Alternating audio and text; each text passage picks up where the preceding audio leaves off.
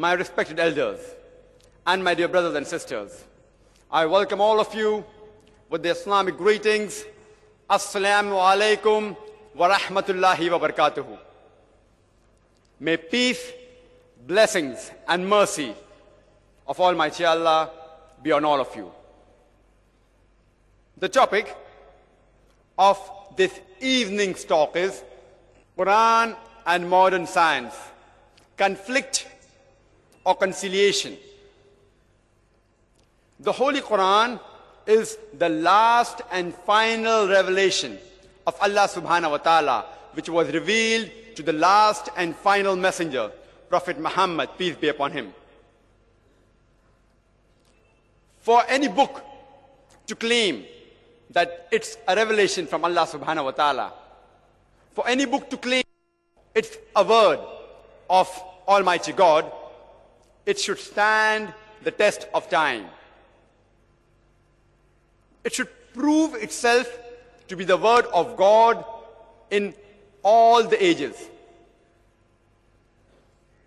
Previously, it was the age of miracles, mu'jiza. A miracle is any unusual event for which the human beings do not have any explanation. It's any unusual event which is attributed to a supernatural power or Almighty God. The Holy Quran is the miracle of miracles. But for a modern man to accept any miracle, he will first analyze and verify it. Alhamdulillah, the Holy Quran proved itself to be a word of God 1400 years ago. Even today, it can be analyzed and verified. And even in future, and it will always prove itself to be a word of Almighty God. It's a miracle of all times. Suppose a person says that he has done a miracle. I'd like to give an example of Baba Pilot, who said that he stayed underwater in a tank for three days. And when the reporters, when they wanted to examine the base of the tank, he said, How can you examine the womb of the mother, which gives birth to the child? And he prevented the reporters from examining the base of the tank. Will a modern man accept such miracles? If such miracles are the test, then you have to agree with me that P.C. Sarkar, who happens to be one of the leading magicians of the world, he will be considered as the best godman alive today. Later on came the age of literature and poetry. Muslims and non-Muslims alike, they acclaim the Holy Quran to be the best Arabic literature available on the face of the earth. And the Holy Quran gives a challenge in Surah Al-Baqarah, chapter number 2, verse number 23 and 24, where it says, وَإِن كُنْتُمْ فِي رَيْبٍ مِّمَّا نَزَّلْنَا عَلَىٰ عَبْدِنَا And if you are in doubt as what we have revealed to our servant from time to time, فَأْتُوا بِسُورَةٍ مِّن مِّثْلِي Then produce a surah somewhat similar to it. وَادْعُوا شُهَدَاءَكُم مِّن دُونِ اللَّهِ إِن كُنتُمْ صَادِقِينَ And call forth your witnesses and helpers if there are any besides Allah. But if your doubts are truthful. فَإِن لَمْ تَفْعَلُوا And if you cannot. وَلَمْ تَفْعَلُوا And of a surety you cannot. فَاتَّقُوا النَّارَ الَّتِي وَقُودُهَا النَّاسَ وَالْحِجَارَةُ أُعِدَّتْ لِلْكَافِرِينَ Then fear the fire which is prepared for those who reject faith, whose fuel shall be men and stones. For anyone to try and accept this challenge, but natural, the surah they produced should be in Arabic. There are certain surahs which are hardly three verses, hardly three sentences. The surah you produce should be in Arabic.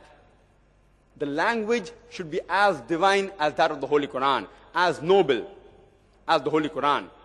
The language of the Holy Quran is miraculous, is unsurpassable, intelligible. It has the highest rhetoric. And at the same time, it is very rhythmic. When anyone wants to praise a person or want to glorify anyone, he deviates away from reality. And the best example you can see in the Hindi movies when the hero praises the heroine and he tries to please her and says, मैं तुम्हारे लिए चांद तोड़ के लेके आऊंगा मैं तुम्हारे लिए सितारे तोड़ के लेके आऊंगा I will get for you the moon, I will get for you the star. The more you try and praise a person, the more you deviate away from reality. Alhamdulillah. Though the Quran is rhythmic, it does not deviate from reality. There were many people who tried to produce a surah like the Quran, but they failed miserably. No one has been able to do it so far, and no one, inshallah, will be able to do it till eternity. But suppose if I tell you that there's a religious scripture who says in a very poetic fashion that the world is flat. Will a modern man today believe? But natural, no, because today is not the age of literature and poetry. Today is the age of science and technology. So let's analyze today the Holy Quran and modern science, whether they conflict or conciliate. The Quran and modern science, whether they contradict or they're compatible. According to the famous physicist Albert Einstein, who had got a Nobel Prize, he said, Science without religion is lame. And religion without science is blind. I would like to repeat it. Albert Einstein said that science without religion is lame. And religion without science is blind. I would like to remind you that the Holy Quran is not a book of science, S C I E N C E, but it's a book of signs, S I G N S. It's a book of ayats. And there are more than 6,000 signs or 6,000 ayats, out of which more than a thousand speak about science. There are some people who will be satisfied just by acquiring one sign. Some people require 10 signs to accept the truth. Some may require a hundred, while the others, even after you produce a thousand signs to them, yet they will not accept the truth. As far as my talk today will be concerned, I will only be speaking about those scientific facts which have been established. I will not be speaking about theories which are based on assumptions and hypotheses. Because we know very well that many a times science based on theories and hypotheses, it takes U-turns. In the field of astronomy, if you ask a scientist that how was our universe formed? How did it come into existence? So he will tell you about the Big Bang theory, that initially the whole universe was one primary nebula. Then there was a secondary separation, which gave rise to galaxies, which further split to form things such as our solar system, which gave rise to planets, the sun, and the present earth which we live in. I start my talk by quoting a verse of the Holy Quran from Surah Al-Anbiya, chapter number 21, verse number 30, which says, lazina kafaru. Do not the unbelievers see, samawati wal arda, kanata ratkan fafataknahuma. The heavens and the earth were joined together, and we clove them asunder. This verse of the Holy Quran speaks about the Big Bang theory in a nutshell. Imagine what we came to know today. The Holy Quran mentions 1400 years ago. And the Quran also says in Surah Fussilat, chapter 41, verse number 11, that moreover, in his design, he comprehended the sky and it had been smoke. And he said to it and the earth, Come ye together, willingly or unwillingly. And they said, We come together in willing obedience. The Arabic word used here is dukhan, which means smoke. If you ask a scientist, he will tell you that the universe, before it was formed, the celestial matter, it was in the state of gas. And the Arabic word dukhan, which means smoke, is more scientifically correct than mere gas.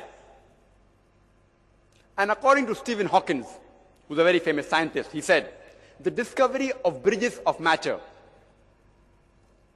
in the space is the biggest discovery of the century, which gives us undisputable evidence of the creation of the universe and the Big Bang theory. Previously, the people thought that the world we live in, it is flat. And they were afraid to venture too far lest they would fall over. It was only in 1597 when Sir Francis Drake, when he sailed around the earth, he proved that the world was spherical. The Quran mentions in Surah Luqman, chapter number 31, verse number 29. Alam tara anna Allah yuliju layla fil nahari wa yuliju nahara fil layli. It is Allah that merges the night unto the day and merges the day unto the night. Merging is a slow and gradual process. The night slowly and gradually changes to day, and the day slowly and gradually changes to night. This phenomena is only possible if the shape of the earth is spherical. It's not possible if it's flat. If it was flat, there will be a sudden change.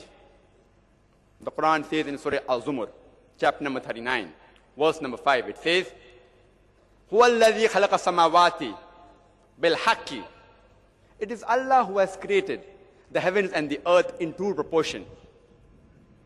And He overlaps and coils the night unto the day and overlaps or coils the day unto the night.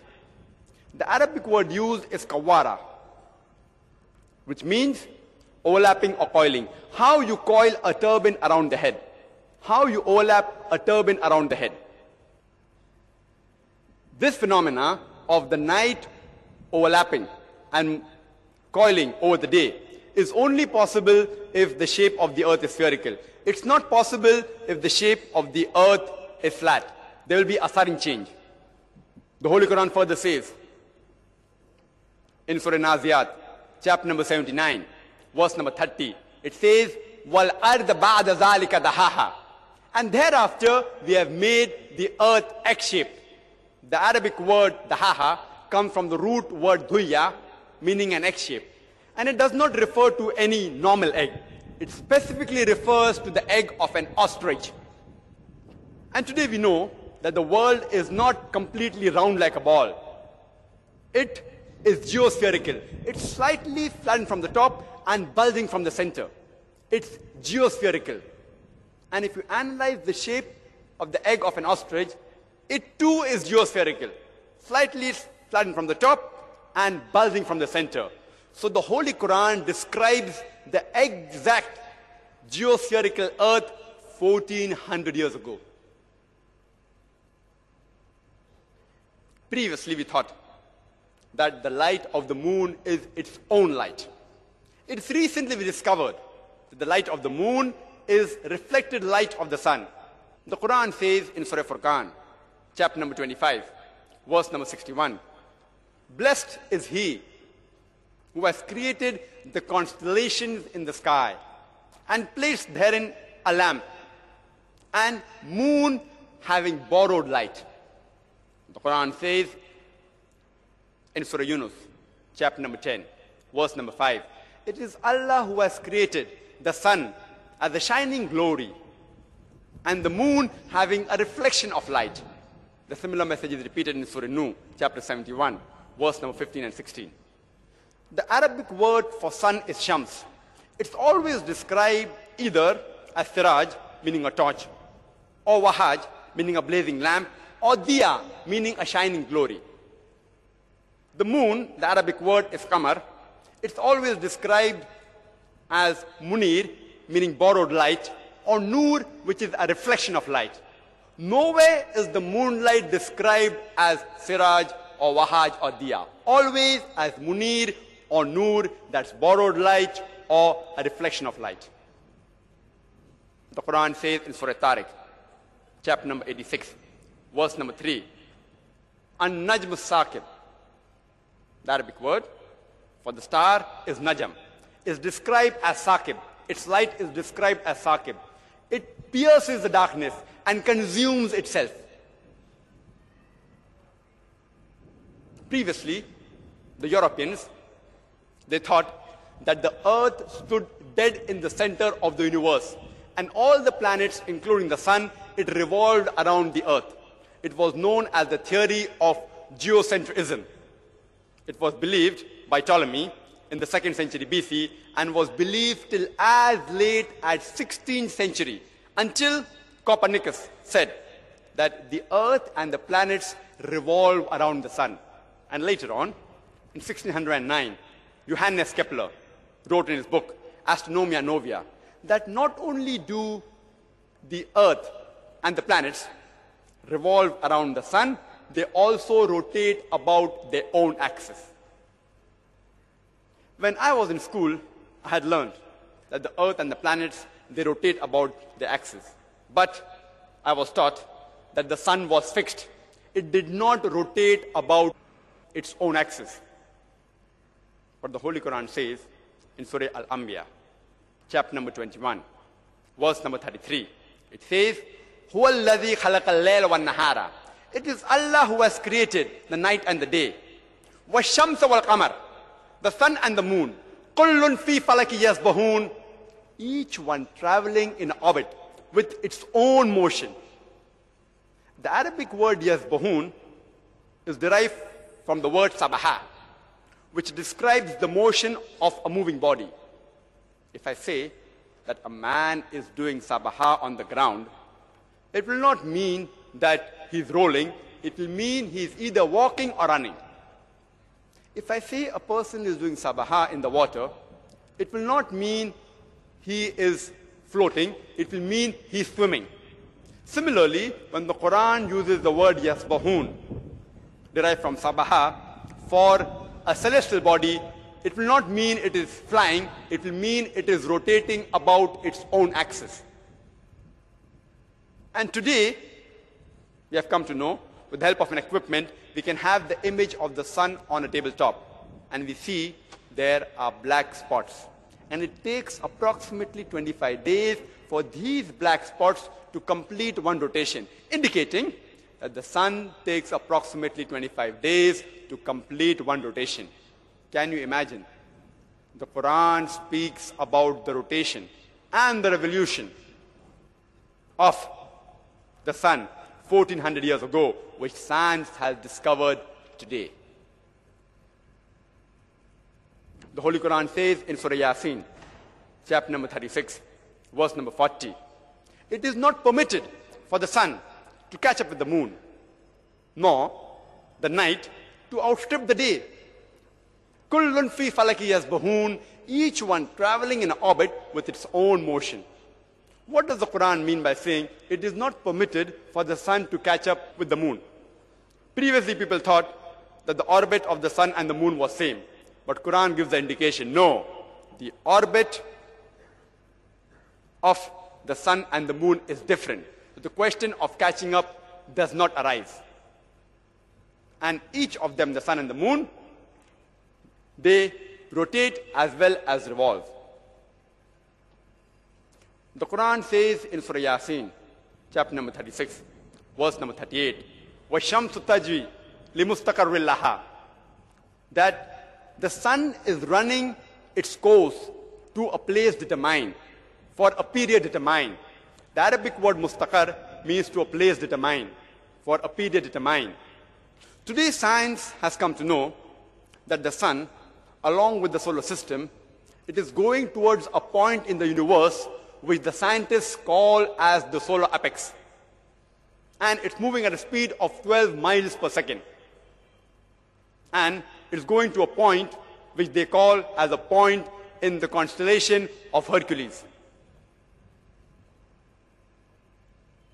The same message is repeated in Surah Rad, chapter number 13, verse number 2. In Surah Fatir, chapter number 35, verse number 13. In Surah Luqman, chapter number 31, verse number 29. As well as in Surah Al-Zumar, chapter number 39, verse number 5, it says that the sun and the moon runs its course for a period determined. The Quran says in Surah Dhariyat, chapter number 51, verse number 47, that it is we who have constructed with power and skill the firmaments. And it's we who make the vastness and the expanding universe. The Arabic word musi'una means expanding universe, the vastness of space. Edwin Eho, who's a famous scientist, he discovered and said that the universe is expanding, the galaxies are receding from one another, which the Quran has mentioned 1400 years ago. There may be some people who say, it's nothing great that the Holy Quran speaks about astronomy, since the Arabs, they were very well advanced in the field of astronomy. I would like to bring to the notice that it was centuries after the Holy Quran was revealed that the Arabs became advanced in astronomy. So it's the Quran that the Arabs learned about astronomy and not the vice versa. In the field of physics, there was a theory known as atomism that atom is the smallest part of matter which cannot be divided. This theory was propounded by Democritus, the Greeks, 23 centuries ago. And it was also known to the Arabs. And the Arabic word for atom is zarrah. But today, after science has advanced, we have come to know that though atom is the smallest particle of matter, having the characteristic of the element it yet can be divided into electrons, protons, etc. So people may think that the Quran is outdated. The Quran does speak about zarra and says it's a minute particle. But nowhere does it say that it cannot be divided. In fact, the Quran says in Surah Sabah, chapter number 34, verse number 3, it says that when the unbelievers say that the hour will never come, tell them it will surely come with the permission of the Lord who has the knowledge of the unseen, who has in his record the minutest detail of an atom in the heaven and in the earth. And in his record is propitious. Things smaller and greater than the atom. So Quran says there are things smaller and greater than the atom. So Quran is not outdated, it is up to date. The similar message is repeated in Surah Yunus, chapter number 10, verse number 61, that in Allah's record is propitious. Things smaller and greater than the atom.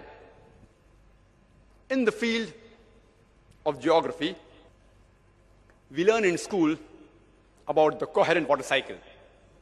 This was first described by Sir Bernard Palissy in 1580.